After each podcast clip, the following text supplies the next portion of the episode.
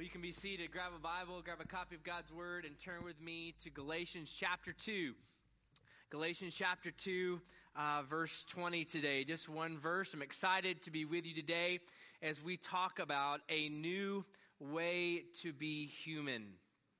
As you're turning there, uh, let me just take a moment and say how excited I am about the next couple weeks. Uh, we are a church that loves our community. And one of the ways First Baptist is loving our community this year is by uh, adopting and trying to bless some of our schools. And so there are actually four schools our church is adopting this year to bless to bless the faculty, bless the staff, uh, bless the teachers that are there, the administrators, all those types of folks. And uh, next Sunday night, not tonight, but next Sunday night, we are actually going to spend time praying for these four schools. These four schools will be things people we're going to pray for over these next uh, few weeks. I don't know about you, but I think our schools could use some prayer. Anybody say amen to that? Our schools, as our children get ready to go back, are going to need prayer, and we're excited about doing that. So, next Sunday night, uh, if you're not already connected to a life group, that's already going to be mobilized to pray for these schools, please let us know. We can connect you with a group if you've already found one. But our life groups are going to be going to those four schools uh, and praying for those, just doing a prayer walk around those schools. And then afterwards, we are going to meet back here at the church to hang out in the backyard uh, behind our building for some fun, watermelon, hanging out, doing those kind of things. So those are the four schools you're seeing there on your screen. Uh, at 6 o'clock, you're going to meet at one of those four schools that's connected to your life group. So we've taken our multiple life groups and, and assigned them each to a school. And so we're meeting at 6 o'clock at those schools to pray. And then after you're done praying, you'll come back to the church and we'll have some time just to fellowship and hang out. But please join us as we pray for our schools and really seek to love in our community in the name of Jesus Christ. If you have your Bible and you've turned to Galatians, would you please stand with me as we honor the reading of God's word? Please stand to your feet with me. If you're joining us online, we're again, we're glad you're here with us today. I uh, hope this is a blessing to you. Hope this message encourages you as we look at what it means to be a new way to be human. Galatians 2 some of your translations, this will start at the end of verse 19. Some of them will start in verse 20. But here are the words I want you to pay attention to. It says, I have been crucified with Christ, and I no longer live, but Christ lives in me. The life I now live in the body, I live by faith in the Son of God who loved me and gave himself for me. Let's pray together. Lord Jesus, we pray in these next few moments as we spend time together in your word. God, we pray, God, that you and you alone would speak to us. Lord Jesus, I pray that you would remove distraction. You keep our minds and our hearts totally fixed on you. And Lord, as you speak to us today, we pray that we would not just be hearers of your word, but doers. In Jesus' name I pray. Amen. You can be seated. Uh, in 1999, I had a silver Ford Bronco 2. Anybody know what a Ford Bronco 2 looks like? Anybody out there know what I'm talking about? Not only was it silver, it had orange letters on the side that said Bronco 2. I thought I was really hot stuff in high school. Probably everybody else was laughing, but I thought I was pretty hot stuff. And what I would do is I would roll the window down. And for those of you that don't know what this motion is, this is what you used to have to do to older vehicles to roll the window down. And I would play music as I drove around the greater Memphis metro area where I was born and raised. In 1999, one of the albums that I would blare out through my Ford Bronco 2 with orange letters was by a band called Switchfoot. Somebody got a Switchfoot fan out here? I thought I heard somebody cheer. Okay, great. People know who I'm talking about. And in 1999, they came out with this album called A New Way to Be Human. And it was this whole album about the fact that God has called us into this new way of living. It was perfect timing for me as a high school junior and senior because God was awakening this reality in my life that he wasn't just concerned with securing my future or forgiving my past, he was also really interested in transforming my present. over the next couple weeks, we're going to talk about the vision of this church and what we're about as a body of believers. And we believe that our mission, our task, as we've expressed the Great Commission here, is to guide people to multiplying impact for Christ's kingdom. We want to see people become followers of Jesus that make disciples of people who make disciples of people who make disciples. But underneath that conviction and that goal is the belief that we are calling people, we are inviting people in this community and the greater world, not just to a worship service. We're not just inviting people uh, to be a part of a few programs or a few events. We're inviting people into following Jesus so that they experience a new way to be human. I want to talk to you about a new way to be human through the idea today of identity in Christ. If you've ever watched a movie where somebody went into witness protection because they maybe were in harm's way, the government moves them into witness protection where they get a new ID, they get a new name, they get a new birthday, a new social security number, brand new identity that they're given through the witness protection program. What you and I need to remember is that when we come to know Jesus, when we place our faith and trust in Christ, He gives us a new identity. He gives us a new way of looking at ourselves, understanding who we are. He gives us a new sense of purpose and peace and power that all come from Him. And this is the idea I really want you to sink your teeth into this morning as we look at Galatians 2:20 and look at a new way to be human. Here it is in a statement. Because Jesus gives us a new identity, live it out. Because Jesus Christ gives you and I this new sense of reality, this new sense of who we are, you and I must give ourselves to cultivating and living out this identity we have in Christ. I'm going to suggest to you three ways you and I need to live out this new identity we have in Jesus from Galatians 2:20. Are you ready? Number 1, you and I are called to live out a received identity. We're called first to live out not an achieved identity, but a received identity. Now, those words are important because I think they help us understand what Paul's talking about when he says, I have been crucified with Christ. What you have has not come because of what you've achieved, it's come because of something you've received by faith. You know, in popular culture, we think about the idea of somebody achieving something when we say somebody is a self made person. We'll look at somebody and say they're, they're a self made person. They didn't get where they are because somebody gave it to them, they accomplished it themselves. Bill Gates might be the most famous self made person in our world today. He, at 13, started programming and coding. He dropped out of college. And today, Bill Gates is worth $85 billion. None of that was given to him. He accomplished that on his own.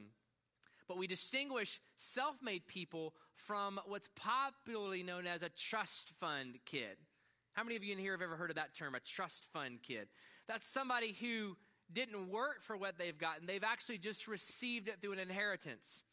Uh, Lisa Marie Presley, who's the daughter of the famous singer Elvis Presley, tried her hand at music, wasn't quite as successful or maybe as talented as dad, but it didn't really matter in the end because dad, Elvis, had done such a good job of setting up his estate that Lisa Marie inherited millions and millions of dollars that set her up for life.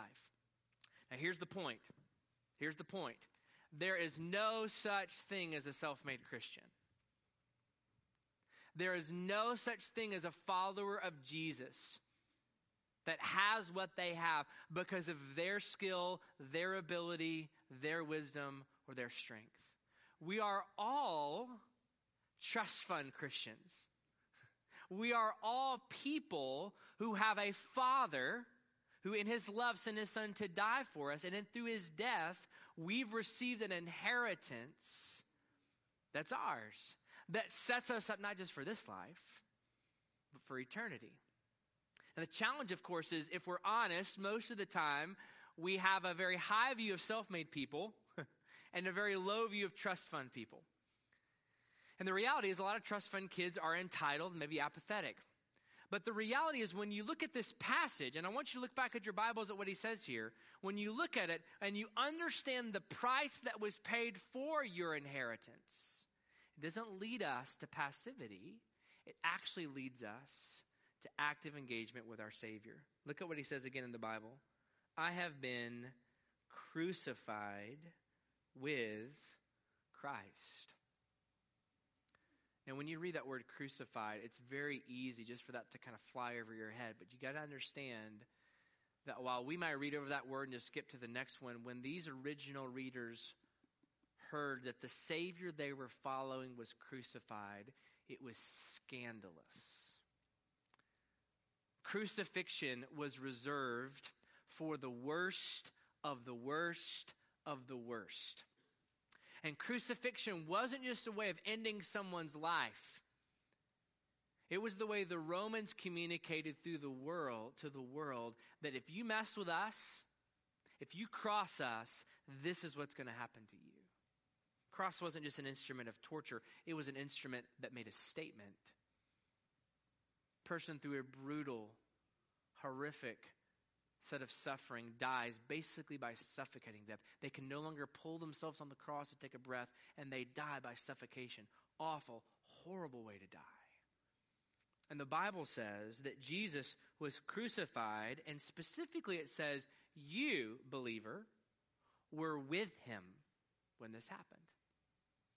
We were with Jesus when he was crucified. What does Paul mean? He means that when Jesus was dying, we were with him on the cross.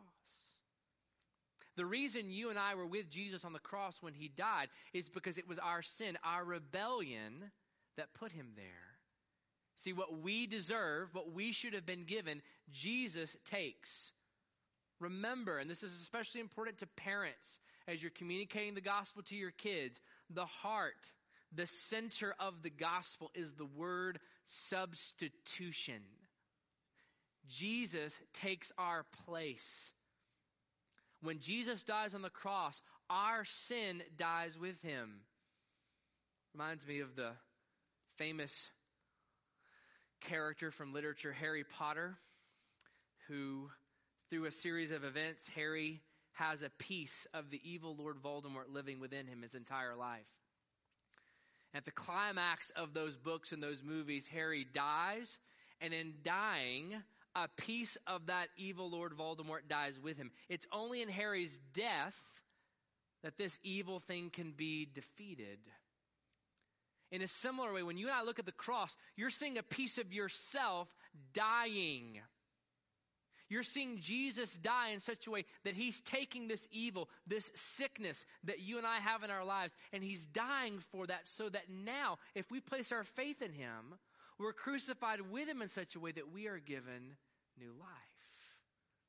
See, when you place your faith and trust in Christ, the reason you've been crucified with Christ is because Jesus moves you from the position of guilty to being innocent through his death. And he does so by taking your guilt on himself. The Bible talks about this idea through the concept of headship. All of us enter the world with Adam as our head. He's the one we relate to. His rebellion, his sin, his disobedience of God is what we're connected to. But by faith, when we're crucified with Christ, Jesus moves us from being connected to Adam so that now he's our head. Jesus is our life. It reminds me of what you may have observed in a preschool in the hallway. You ever seen a, a group of preschool kids walking with a rope? Anybody ever seen this where kids are walking with a rope and, and the teacher is teaching them how to walk in a line and so all the little kids have a piece of the rope and the teacher's at the head and she's kind of pulling them along? When you enter the world, you're connected to a rope with Adam at the head of the line. And if you stay connected to Adam as your head through your entire life, the way it ends is facing the wrath and justice of God. But when you're crucified with Christ, Jesus moves you from being connected to a rope that's connected to Adam at the head, and he moves you to a rope that's connected to him. See, what you and I have been given is a new life in Jesus that we've not achieved on our own. What you and I have been given is a life that we've received by grace through the crucifixion and resurrection of Jesus Christ. Here's the point I want you to write down if you're taking notes or you're typing it on your phone. A received life, therefore, is a grateful life. Somebody who's got a received identity has no room for pride or boasting about what they've done. Someone with a received identity has a grateful attitude about everything in their lives. Appreciate Kyle's honesty when he was leading us in worship that gratitude is a struggle. I think all of us could probably say gratitude is a struggle for us, especially in this COVID 19 season, right? But in the same way that those trust fund kids can't rightly be proud of what they've accomplished, in the same way that it would be odd for Lisa Marie Presley to walk around strutting what she's done, you and I can't walk around prideful about what we've done. We can't focus on what people have done to us. We have to focus instead on what's been done for us. So how are you doing with gratitude this morning? How you doing with being grateful? You know, one of the keys to being grateful is preaching the gospel to yourself every single day. Every single day, waking up and saying, I have been crucified with Christ. Listen to me. If you really want to be grateful, quit focusing on what's been done to you and instead focus on what's been done for you. Because here's the reality if you understand what Jesus has done for you, you understand that it's greater than anything that's been done to you. Number one, if we're going to live out a new way to be human, we have to live out a received identity that leads us to gratitude. But secondly, we also have to embrace a life that's lived through an empowered identity. We need to live out an empowered identity.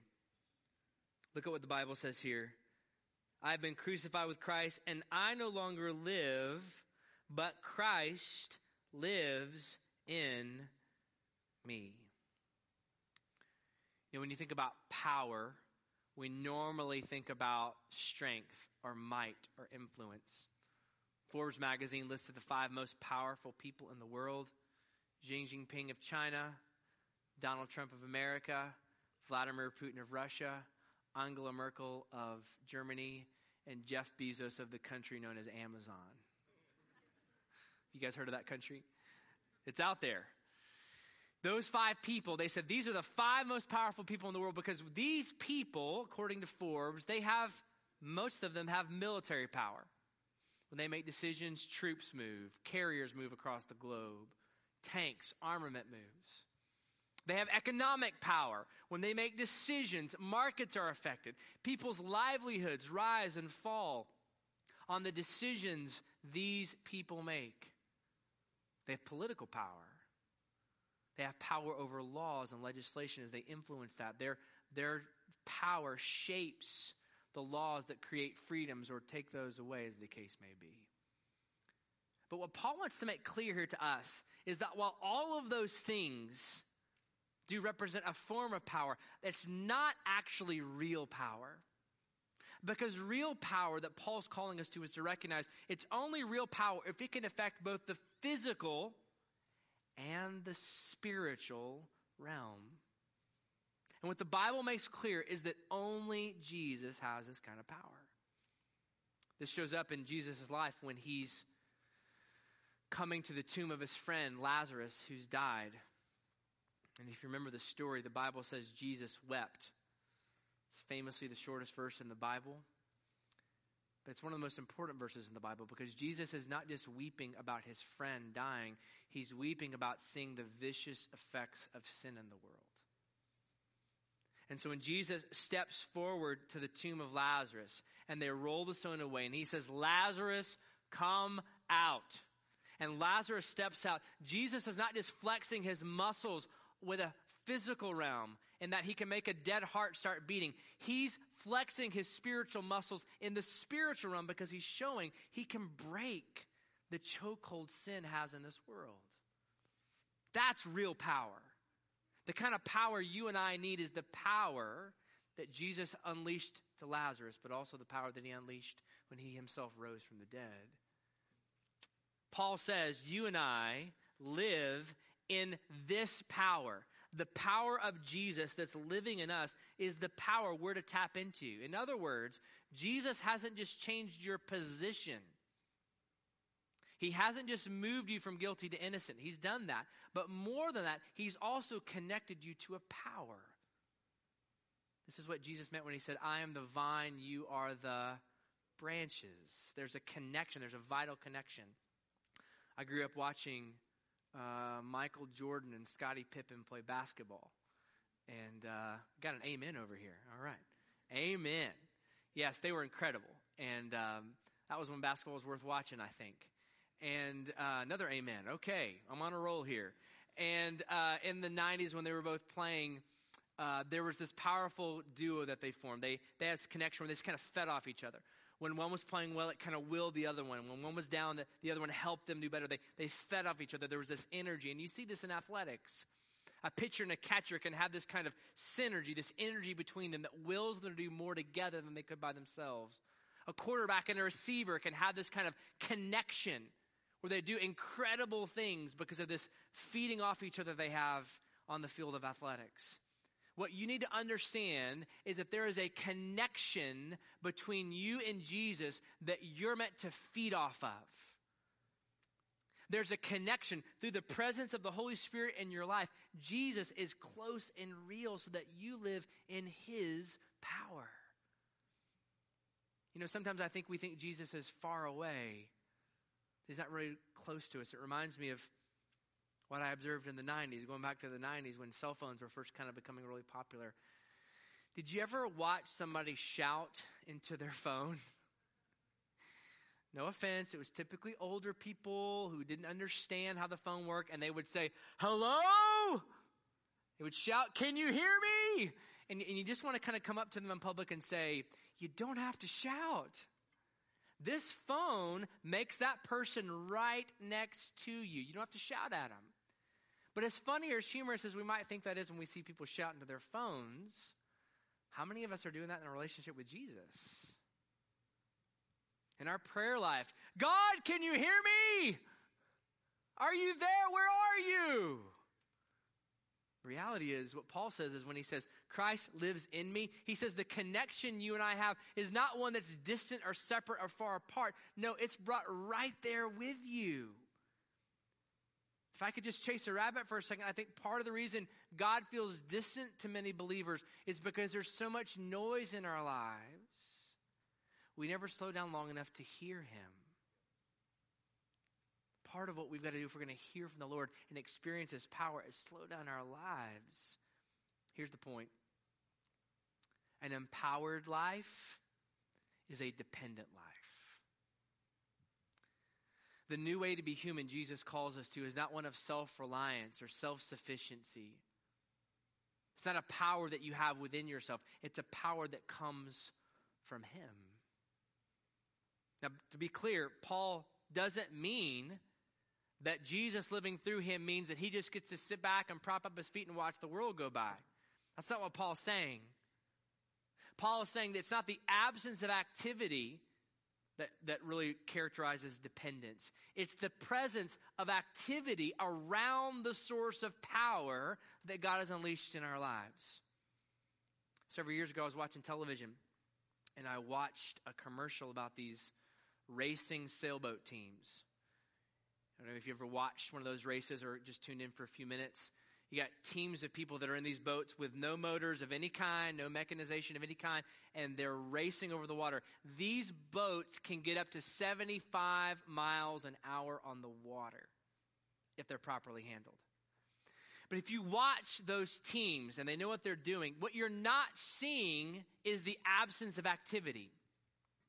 Instead, what you're seeing is the presence of activity around the wind. They're trying to get their sails perfectly adjusted to harness that power to move that boat across the water with incredible speed.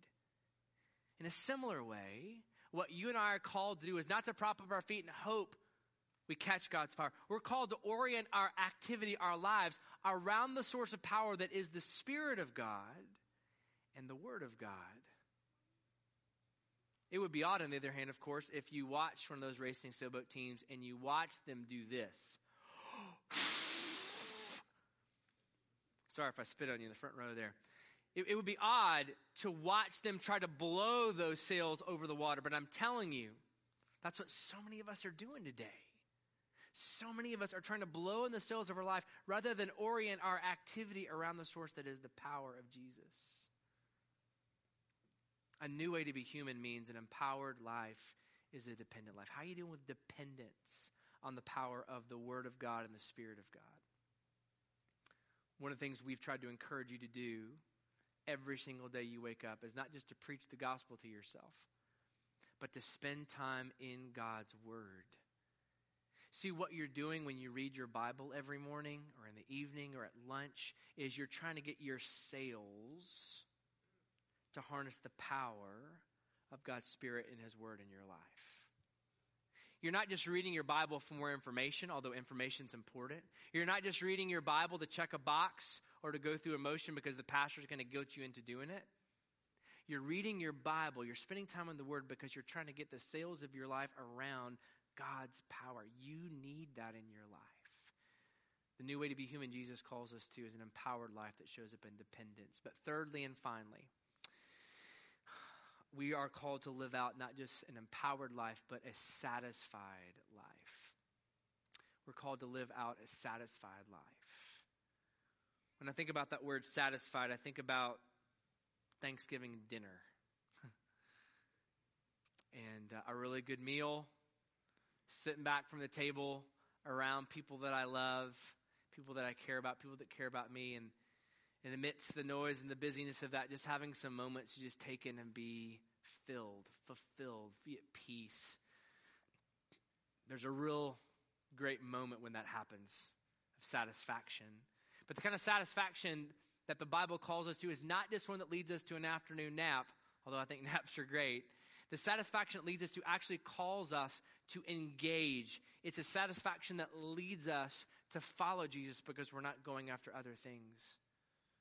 This is what Paul talked about when he says in the rest of this verse The life I now live in the body, I live by faith in the Son of God who loved me and gave himself for me. when Paul talks about the body, he's talking about his life on this earth. Yes, Jesus is living through him, but he wants people to know that faith in the Son of God is what's moving him. It's, it's the satisfaction in this that brings him to that. Faith is not just acceptance of the truth, it's reliance on the truth. And it, it speaks to a heart that treasures Jesus above all other things. The reason your heart is so important is because your heart is the control center for your life. Your desires lead you to do what you do. The reason you and I do the things we do, from what we eat to how we drive to what we look at on the internet to financial decisions we make is not just information. It's born out of a desire for something. I do what I do because I think those things are going to fulfill me. And Paul's saying the reason you should do what you do is because you're cultivating a treasuring of Jesus. This command center that drives what you do is to be built around this fire, this desire for Him. Why? Look at how he described Jesus. Because he's the Son of God who loved me and gave himself for me. Paul adds an important dimension to Jesus here because he says Jesus is not just the one who died for you, he gave himself up for you because he loves you. See, the reason you can treasure Jesus is because Jesus treasures you. The reason you can love Jesus is because he has loved you first. Jesus didn't die for you out of duty or obligation. He didn't die for you because he was looking for something to do and was bored. Jesus died for you out of a burning, passionate love that moved heaven and earth to come and find you.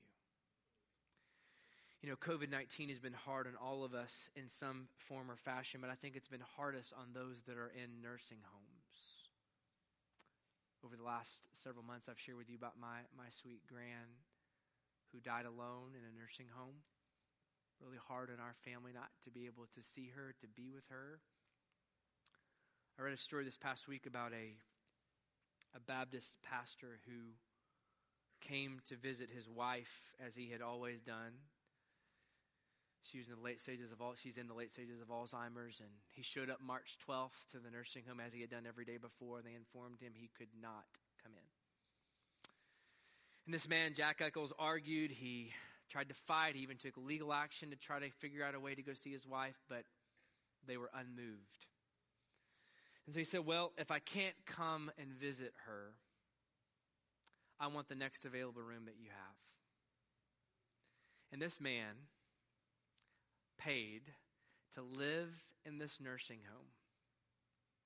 He moved in, moved all his belongings, moved all his possessions in. The staff won't let this guy go anywhere unless he's going to his wife's room. And three times a day, he goes and feeds her. Said this article I read says it takes him 90 minutes to feed her because of her condition. He's literally pouring his life out for his wife. And the reporters asked him, I said, why, why are you doing this? I mean, the medical staff, they would take care of her. And why are you going to all these lengths to try to take care of your wife? I mean, they've got people that can help her. And he said, for 70 years, she has taken care of me.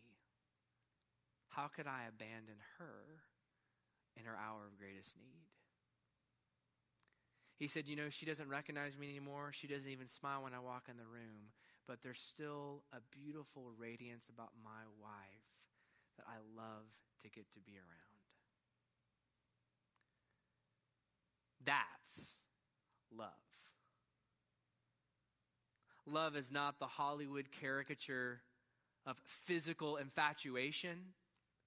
Real love is a 70 plus year old man saying, I'm moving into that nursing home because I'm not going to let my wife be alone like that. That's real love. And as beautiful as that love is that that husband has shown for his wife, listen to me. The love Jesus has for you is greater. It's wider, it's deeper, it's higher than any love you could conceive of in this world. Because Jesus didn't give up his house or just his possessions. Jesus gave up his throne in heaven to enter this world, to take on human form, to take on the form not just of a human, but of a servant, and to die not just any death, but to die a death on a cross for you and for me. He did that because he loves us. And the new way to be human, we are called to, church as a way to be human that says, I'm living a satisfied life in intimacy with this Jesus.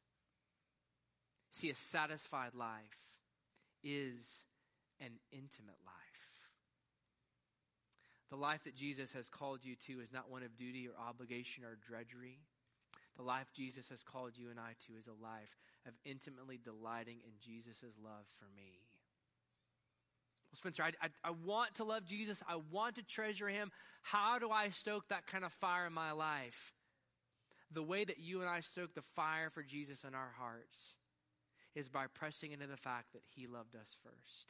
Delight yourself in Jesus' love of you, and over time, you will grow in your love for Jesus. You and I are called to live out a satisfied life that shows up in this kind of enjoyment of Him. So here's the question Are you living out this new way to be human? Are you living that out? Are you living out, believer, received identity that shows up in your life in gratitude? Are you living out an empowered identity that shows up in dependence on our Savior? And are you living out a satisfied identity that shows up in a real enjoyment of his love for you?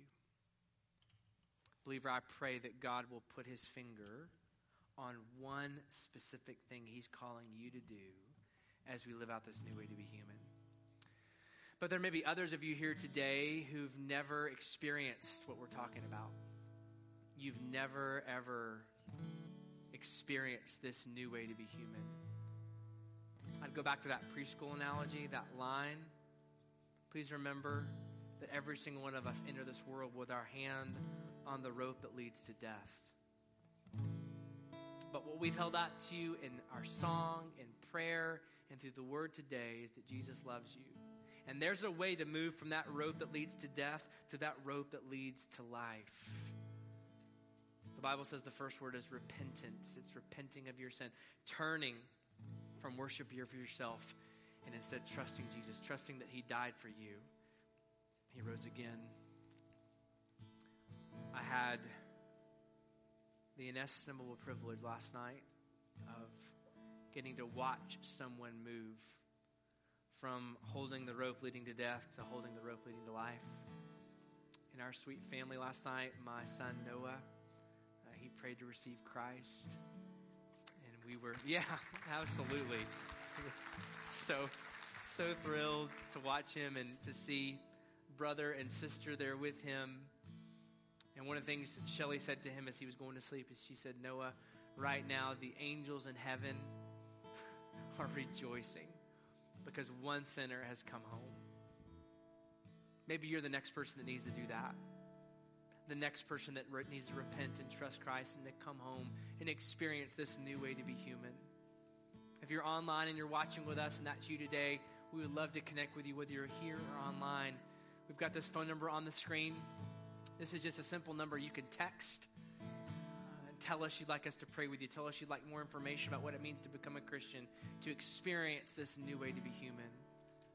Others of you may be visiting for the first time and you want to let us know that you're here. If you're a visitor today and you want to text in and tell us you're here so we can follow up and answer any questions you might have, you can text the word guest or your name to this number. There may be others of you, as Kyle mentioned a moment ago, that need somebody to pray with you. You've got a burden in your life. You want to depend on the Lord. You want to come to Him, but you're struggling with that and you need help, we would love to help you. Any of those things are things God's calling you to do in your life today, we want you to text and respond so we can pray with you, encourage you, and if possible, lead you to the Lord. Remember, Jesus has given us a new way to be human. Live that out in your life as you follow Him this week. Lord Jesus, we thank you. We thank you for your grace and your mercy we thank you that our church family got to see another person come home last night and my son. Thank you, Lord Jesus, that Noah is not just my son anymore, he's my brother in Christ. God, I pray for anyone else here today in this room or watching online that's still holding on that rope that's being led by Adam that's leading to death. God, we pray that you'd open their eyes and show them their desperate, desperate need for you, Jesus. And God, we pray they would repent and trust you.